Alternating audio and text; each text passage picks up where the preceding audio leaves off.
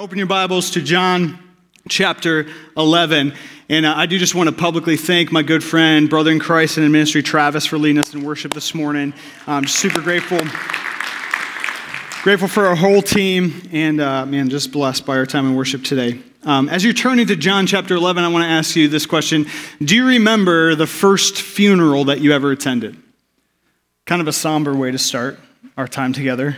Um, but I just want you to take a moment and kind of reflect back and think about that first funeral. For me, I was about eight or nine years old, and it was my grandmother's funeral. She had battled lung cancer for a long time, and I could remember being in the cafeteria of the hospital. We had gone to visit her, and then uh, saw her in her room, and uh, she wasn't responsive at all. But we, um, you know, spent some time with her at her bedside, and then we were in the cafeteria eating something, and my mom came down uh, with tears in her eyes and informed us children that uh, our grandmother had passed. And even though I had kind of seen her uh, struggle and her body kind of give itself over to death for a few months, it was still really hard for my young brain to comprehend the idea that my grandmother was no longer alive. She wasn't here. And then uh, a few days later, I remember getting dressed up and sitting near the front of an old church and hearing a, an older man talk about her, and we cried and we laughed and we prayed, and then we went to my aunt's house and ate cold cuts. And that was my experience with death for the first time. And, and maybe your, your experience could be a little similar, or maybe it's vastly dim- different. Maybe very traumatic, uh, the first encounter with death. But the universal truth that exists in the room today is that we are all going to experience death. Whether a family member or a friend or a pet, um, ultimately will be our own. And it's something we understand, but it's not something we like to talk about. It's kind of awkward and hard because death means that something is ending.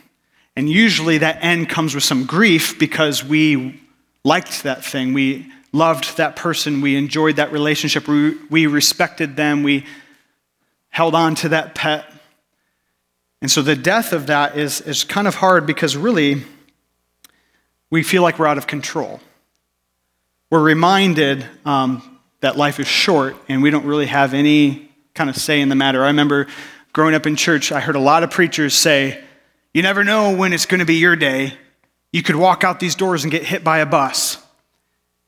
I'm just telling you, every time I walked to the parking lot, I was like looking for that murder bus that just had a list of names just ready to just take people out. But really, the idea that we don't have control over something is hard because it disrupts our plans. We, we make plans, we have ideas of how things should go in our life, and, and death is the ultimate disruption. It throws everything off. It's kind of annoying, really. So, when we say that Jesus has control over life and death, that's like the ultimate superpower, right? That definitely makes him worthy to follow closely. And we're going to dig into a passage today in Scripture that is pretty familiar, but it shows Jesus' control over life and death. It's the story of Lazarus. If you've never heard of him, he's a guy who died, and then, spoiler alert, he came back to life. Sorry if that maybe felt like I gave away the punchline, but uh, it's a pretty familiar story, and it's right in front of you. You could read ahead at any moment, so I wasn't really counting on that being like my big reveal for you today. Rather, we're going to look at the first half of the story the first 27 verses that show Jesus' control over life and death before he even raises anybody from the dead. Because here's the thing I want us to understand the main idea, bottom line. Some things have to die in order for other things to come to life. It's just kind of the way it goes. In, in nature, the seed must die in the ground to spring forth a new plant. With the food chain, one animal must die so that the other one can live. In a marriage, the maiden must die, quote unquote, so the wife can be born. So Jesus has control over life and death, and we're going to see that there's some things in our life that must die in order for th- other things to come to life. So read with me in John chapter 11. We're going to start in verse 1. Now, a certain man was ill, Lazarus of Bethany, the village of Mary and her sister Martha. It was Mary who anointed the Lord with ointment and wiped his feet with her hair, whose brother Lazarus was ill. So, right there, we're reintroduced to a family that is prevalent in Jesus' life. This was a family that when he and his disciples came through town, they would stay with Mary and Martha and their brother Lazarus. And it references one scenario with Mary, but this is the Mary and Martha who, in Luke chapter 10, uh, they have this dinner party, and Martha is so concerned with the preparations, but Mary, meanwhile, sits at Jesus' feet. And Martha kind of calls out Jesus for not making Mary help her.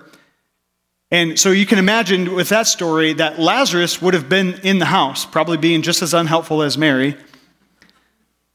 But he was there, he was the brother, and it references Mary anointing Jesus' feet with oil. And if you've been coming, we've been working our whole uh, our way through the whole book of John so far, and you might be like, I don't remember that. That's because it doesn't happen in uh, the book of John until chapter 12, the very next chapter.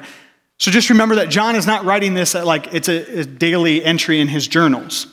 This is everything has happened. John, through the power of the Holy Spirit, is going back through and recounting everything that has happened. So he's giving a kind of factor of who Mary was. This was the Mary who anointed Jesus' feet with oil, who was so devoted to Christ. That's her brother who is ill. And not like a runny nose, scratchy throat, flu season, maybe how you walked in this morning type of sick. This had taken a turn for the worse. They'd kind of run out of options, so they, they send word to Jesus, the same way that if uh, you had a family or a friend who was uh, sick, you would want people to kind of clue you in on that, right? You would be kind of upset if you didn't know that someone was deathly ill in relation to you. And they kind of just assumed that the miracle was going to happen because they knew who Jesus was, they believed in him, and he loved them. So they figured this would probably take place pretty quick. They'd send word. Jesus would rush back from where he was, probably walk across a couple lakes to cut the trip in half, and then uh, walk in and spit in mud or draw a line in the sand, whatever he wanted to do in that moment, and then bippity boppity boop, Lazarus back to full health. That was just kind of what they're assuming. But watch what happens next, verse 3. So the sisters sent to him, saying, Lord, he whom you love is ill. But when Jesus heard it, he said, This illness does not lead to death. It is for the glory of God, so that the Son of God may be glorified through it. So you've got to kind of picture the scene here. This messenger has been instructed by the sisters, Mary and Martha, like, go find Jesus. He's staying outside of the city. You got to go find him and tell him that Lazarus, his, his buddy, his, his brother, he, the one he loves, is sick. He's got to come. And so this messenger rushes, runs, this long trip, finally tracks down Jesus and his disciples, runs up to him, and he's like, hey, hey, hey, uh, your, your buddy Lazarus, he's really sick. You got to come. And Jesus is like, hey, chill. I know he's sick, but the illness he has, it doesn't lead to death. In fact, he's sick so that God would be glorified. That's a pretty good diagnosis. Like, like the ultimate physician, you're in the room, you're like, get all, all the tests have been done, and he's like, dude, don't worry about it. You're sick, you'll get over it. It's, it's not going to lead to death really, it's a good thing you're sick because God's going to be glorified. So you kind of imagine the messenger is like, oh, um, okay. I'll, uh, I'll go back. I'll tell them that, okay? So uh, thank you. God bless. Uh, you bless. And uh, I'll, uh, I'll see you later.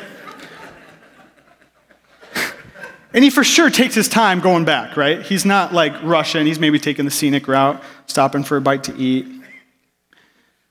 But the truth is, as we're going to find out, is that Lazarus had died probably right after the messenger left. So he was dead before the messenger even got to Jesus. And Jesus knew this. It wasn't like Jesus just figured he had it figured, you know, he had it under control. Like he's, he's just a little sick. He'll be all right. And he finds out Lazarus died. And he's like, oh, really misdiagnosed that one. Uh, my bad.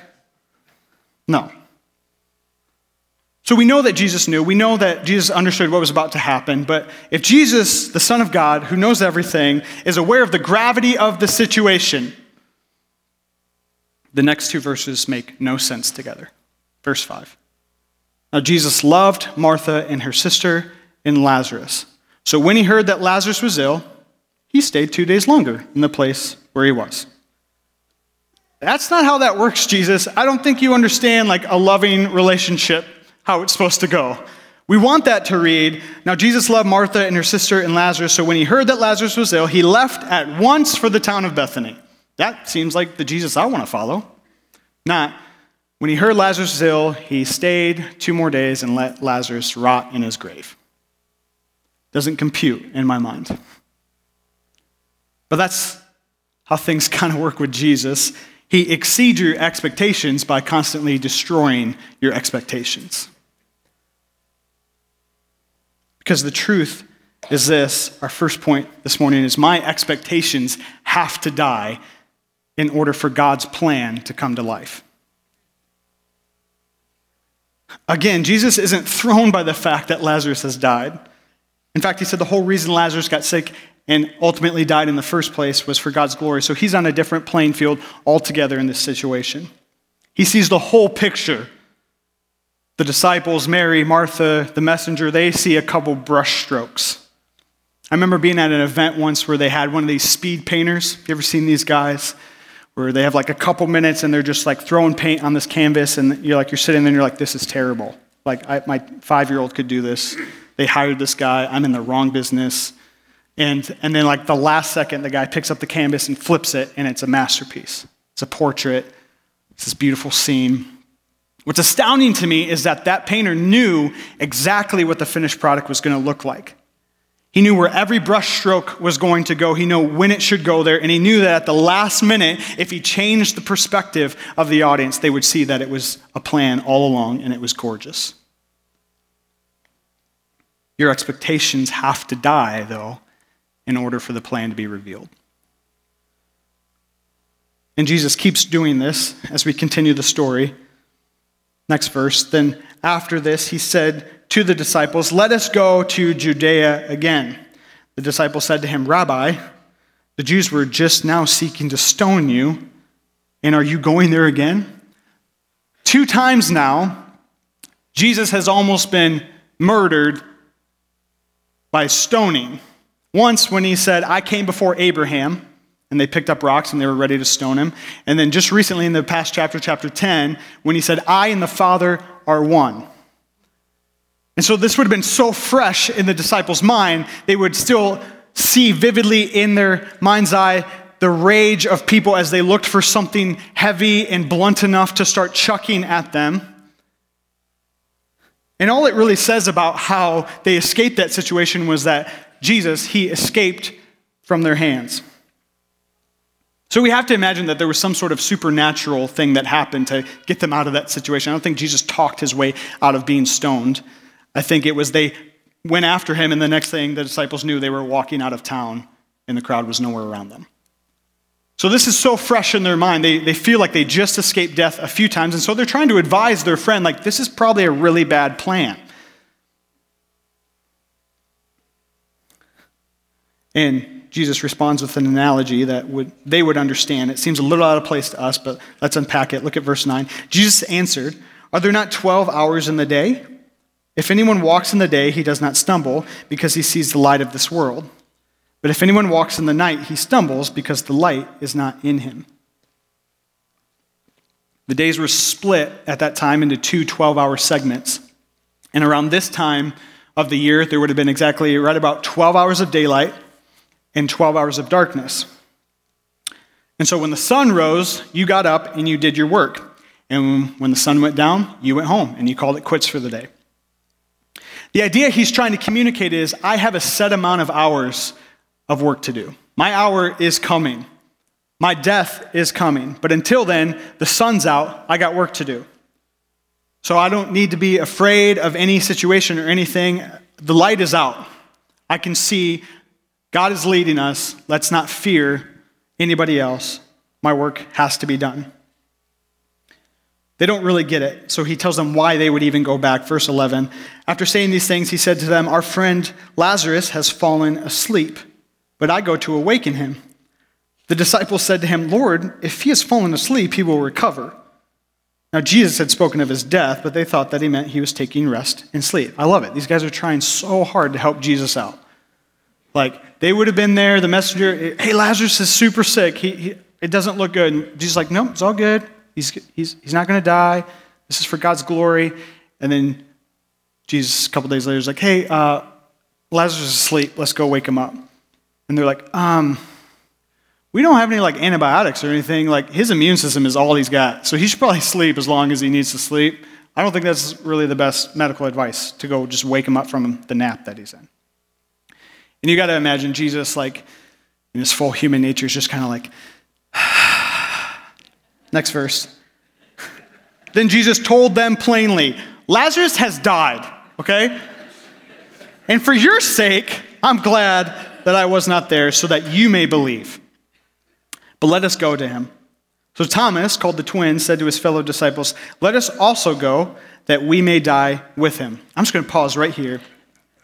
I'm going to advocate that we drop the whole doubting Thomas line and remember him for this epic moment right here. As a guy who shares his name, my last name is Thomas, right? It's just kind of all this negative connotation. Thomas was a doubter. This is an epic moment for Thomas. He just pulled out like a ride or die mantra. He's ready to go to town with his boys, man. Let's do it. Let's go with them. We're gonna. Die. I'm getting that tattoo. Let us go with him also, so that we may die with him. Man, come on, Thomas. So they head back. Verse 17. Now, when Jesus came, he found that Lazarus had already been in the tomb four days. Bethany was near Jerusalem, about two miles off, and many of the Jews had come to Martha and Mary to console them concerning their brother. So when Martha heard that Jesus was coming, she went and met him, but Mary remained seated in the house. Martha said to Jesus, Lord, if you had been here, my brother would not have died. Expectations. If you had, how many of our angry prayers to God start with that sentence? If only you had given me a sign. If you had just given me that job, if you had just given me that relationship, if you had been there, he wouldn't have died. But my expectations have to die in order for God's plan to come to life. And then, watch this. Martha's learned a thing or two about Jesus. She's not about to get Jesus juked again. The last time she called Jesus on something, it turned out bad for her, and everybody calls her Martha, Martha, anxious and troubled about many things, Martha, Martha. So Mary stayed in the house, but she gets up and she goes to Jesus and she gives him a piece of her mind again, but then she follows it up with some very spiritual platitudes, thinking that will soften the blow and keep her out of trouble with Jesus. But even now, verse 22. I know that whatever you ask from God, God will give you. This is like her obligatory Facebook post around her brother's death. She's kind of ticked off. Jesus didn't meet her expectations, but she wants to show she has faith.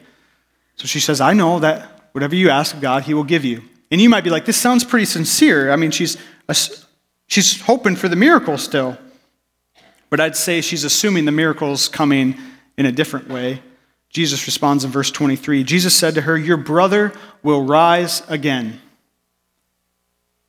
I mean, that's, that sounds pretty good coming from the miracle worker. Your brother will rise again. But look at Mary's response, Martha's response. Martha said to him, I know that he will rise again in the resurrection on the last day. Martha knew her Bible. She knew Daniel 12 and the prophecy that all those who sleep in the dust of the earth, they will awake.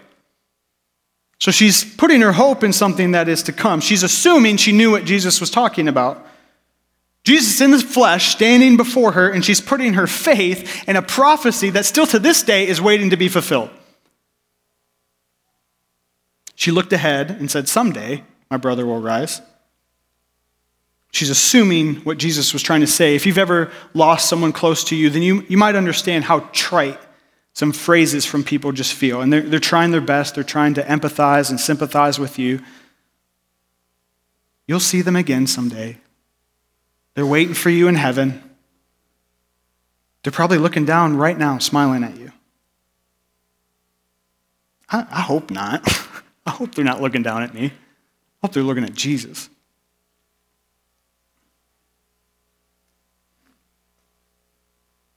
I just think Martha was assuming that's what Jesus was trying to do. He was just trying to comfort her by speaking about a future that she would see her brother.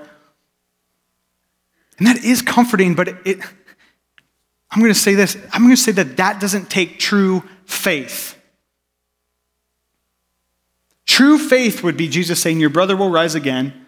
And without missing a beat, Martha goes, How about right now? I mean, you're here, Jesus. I just said that whatever you ask of the Father, he will give to you. So you said he'll rise again. Could it be today? Why not ask? It's not in a condescending way, like, how about now? It's just, no, like, you, Jesus, you could do it right here, right now, if you wanted to. You know, you want to know why I'm scared to pray for miracles? Because I'm assuming they're not going to happen. I'm just assuming. Yeah, we're going to go there for a minute. Come on. I remember sitting in a hospital room with my six, six day old daughter, scared to pray for a fever to leave her body because I just assumed that it wouldn't happen. I was embarrassed by the weakness of my prayer in that moment. God, if it's, if it's your will, if you feel like it, if you have the time, would you heal my daughter? This is my daughter. And I'm talking to the God of the universe who raised the dead multiple times. You think he's worried about a fever? You think he's sweating over a little fever in my daughter? Church, I'm worried that we've lessened the idea of faith to be something that we have around things that we already know to be true. That we've lessened it to something that I already know this is going to happen, so it's easy to put my faith in it because I'm just assuming it will. I have faith that God is good. Well, duh, God is good. Your faith didn't make him any gooder. He's the goodest he'll always be. No grammar emails this week. That was just to drive the point home.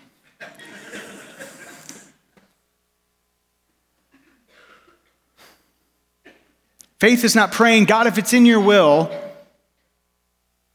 would you heal the sickness? If it's in his will, he's going to do it regardless of whether you pray or not.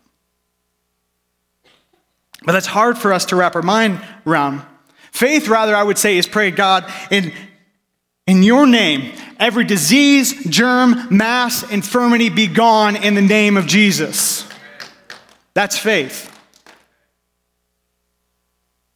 Not someday in heaven, here as in heaven, now. John 14, 14, Jesus declares, If you ask me anything in my name, I will do it. But we just assume, we assume what that verse means. We assume that that means I have to pray exactly what Jesus would pray in the right order, and it unlocks like a bonus level of life. And if I don't do it right, it's not going to happen. That's not true faith. That's an assumption that God doesn't really care about you or what you ask or what you care about. Now, James 4 2 through 3 says, You do not have because you do not ask, and you ask and do not receive because you ask wrongly to spend it on your passions. That's true. I want to clear this up. Affixing in Jesus' name onto give me the new iPhone doesn't count. That's not faith. God is not a genie, but He's also not a puppet master. God is a father. and just like an earthly father knows how to give good gifts to his children, Matthew 7, how much more will your heavenly Father give good gifts to you? To those who ask him, it says. One of the things I'm amazed at with my oldest son, Mason, he's, he's almost five years old, is the kid is not afraid to ask for the moon, right? Faith of a child, call it that. We were at Costco the other day, um, and they put out all the like epic Christmas toys so that your kids can whine at you for a couple months before Christmas, and um, really smart. But uh, we were on a daddy date. We had to run to Costco, and I was feeling generous. I'm like the sucker for my kids. My wife is is is not happy with that all the time, but um, so I'm feeling generous. It's just him and I. I'm like, dude, let's get a toy. That's really the only reason I wanted to have kids was that so we could buy sweet toys and I could play with them. Don't tell her that. Um, I'm like, dude, let's get a toy today. Let's go look at what they got for toys. Let's pick something out. And so he's, he's excited. And we're, He's smart though. He's like, it's not like first thing we see that he thinks is awesome. He's like, I want that. He's like, makes me walk up and down all the aisles so that he can assess the situation and uh, figure it out. So we're walking through after a couple minutes. I'm like, okay, but like, do you see anything? Like, let's have a conversation here.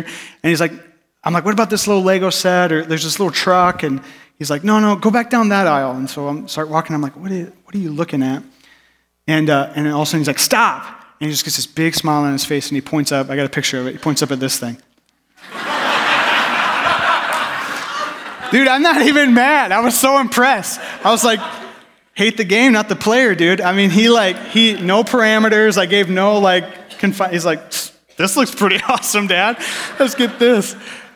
So I bought it. No, I didn't buy it.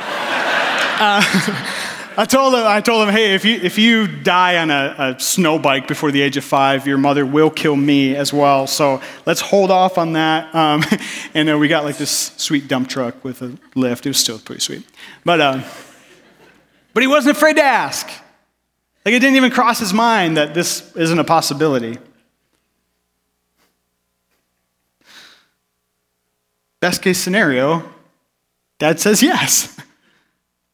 Worst case scenario, dad says no. Now, the problem with kids is the no is hard. I whine and ask and why not? And that sounds kind of like my relationship with the Lord.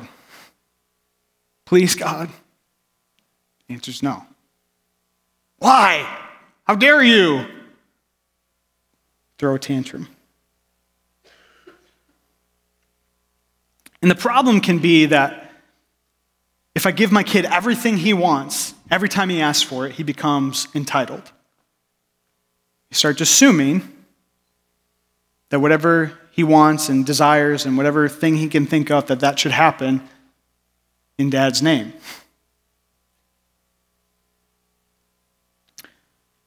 The difference that we can find in our lives is that when we have faith in God, when we ask and the answer is no, we don't lose faith. We trust that His plan is happening. Don't let the fear of a no stop you from asking for a yes. Skip Heitzig says it like this God's delays are not his denials. I'm going to take it a step further and say God's delays are not always his denials, and his denials are not our deprivation.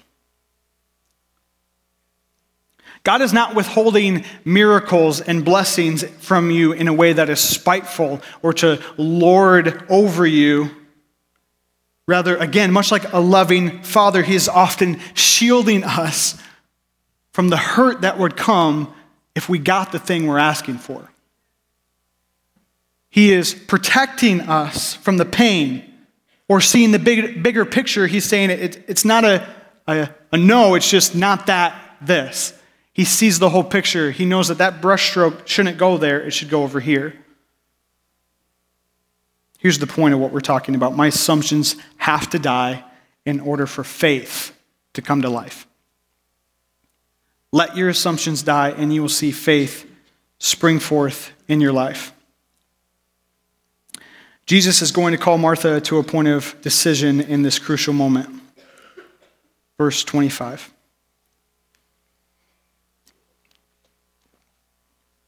Jesus said to her, I am the resurrection and the life. Whoever believes in me, though he die, yet shall he live. And everyone who lives and believes in me shall never die. Do you believe this? She said to him, Yes, Lord. I believe that you are the Christ, the Son of God, who is coming into the world. So, in one sentence, Jesus declares one of the most amazing truths of the gospel that is still applicable to us today.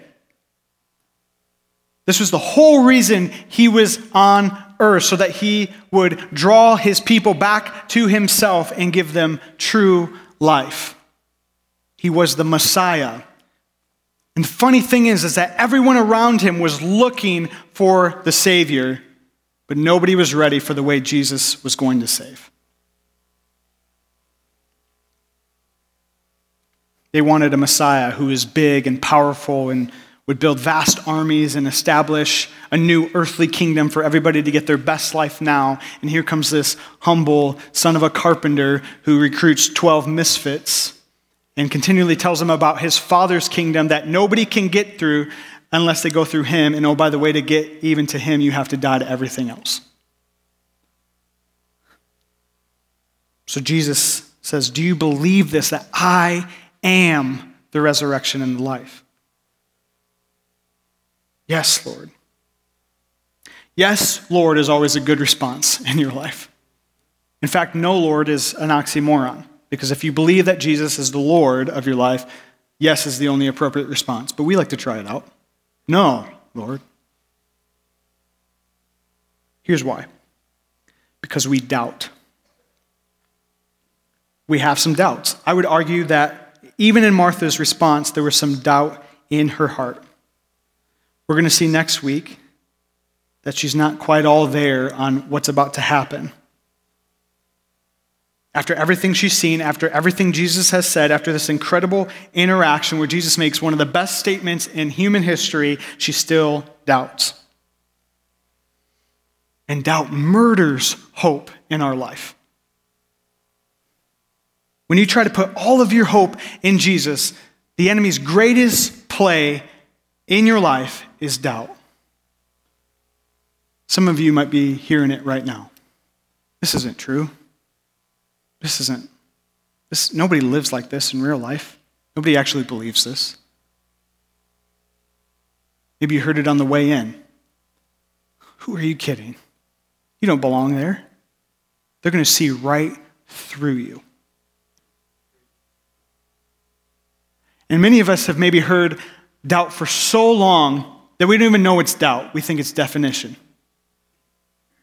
This is who I am. That's the problem with doubt is if you let it live long enough, it becomes definitive in your life. My doubt has to die in order for hope to come to life. It's our last point. My doubts have to die in order for hope to come to life. There's no question in the statement, I am the resurrection and the life.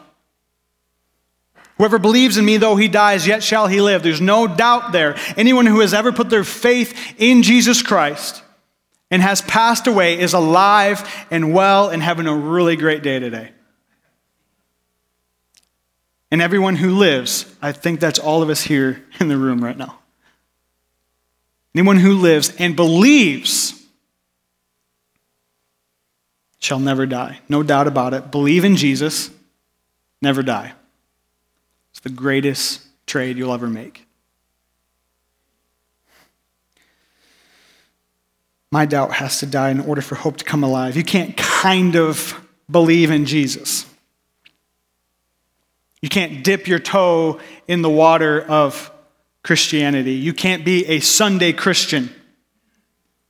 And you can't be a someday Christian. Well, after I kind of live my life a little bit, after I kind of do what I want to do and get after it, and maybe someday I'll follow Christ. Just not right now.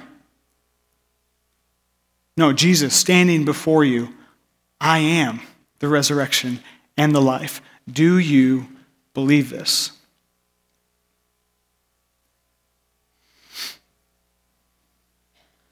And when you believe, you're doubt dies and hope comes to life. And the thing about real, true living hope is that it's always in the present. You see, at this point, Mary is still seated in the house.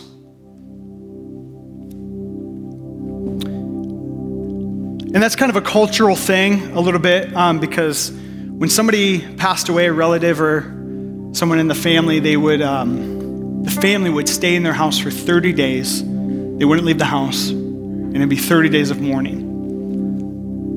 It's interesting to me that, that Mary is, is seated in the house still because Mary was the rebel. Mary was the one who fought cultural norms and didn't prepare dinner. She went and sat at Jesus' feet. Mary is the one who is going to take a really expensive bottle of perfume and break it on Jesus' feet and then use her hair to wipe it.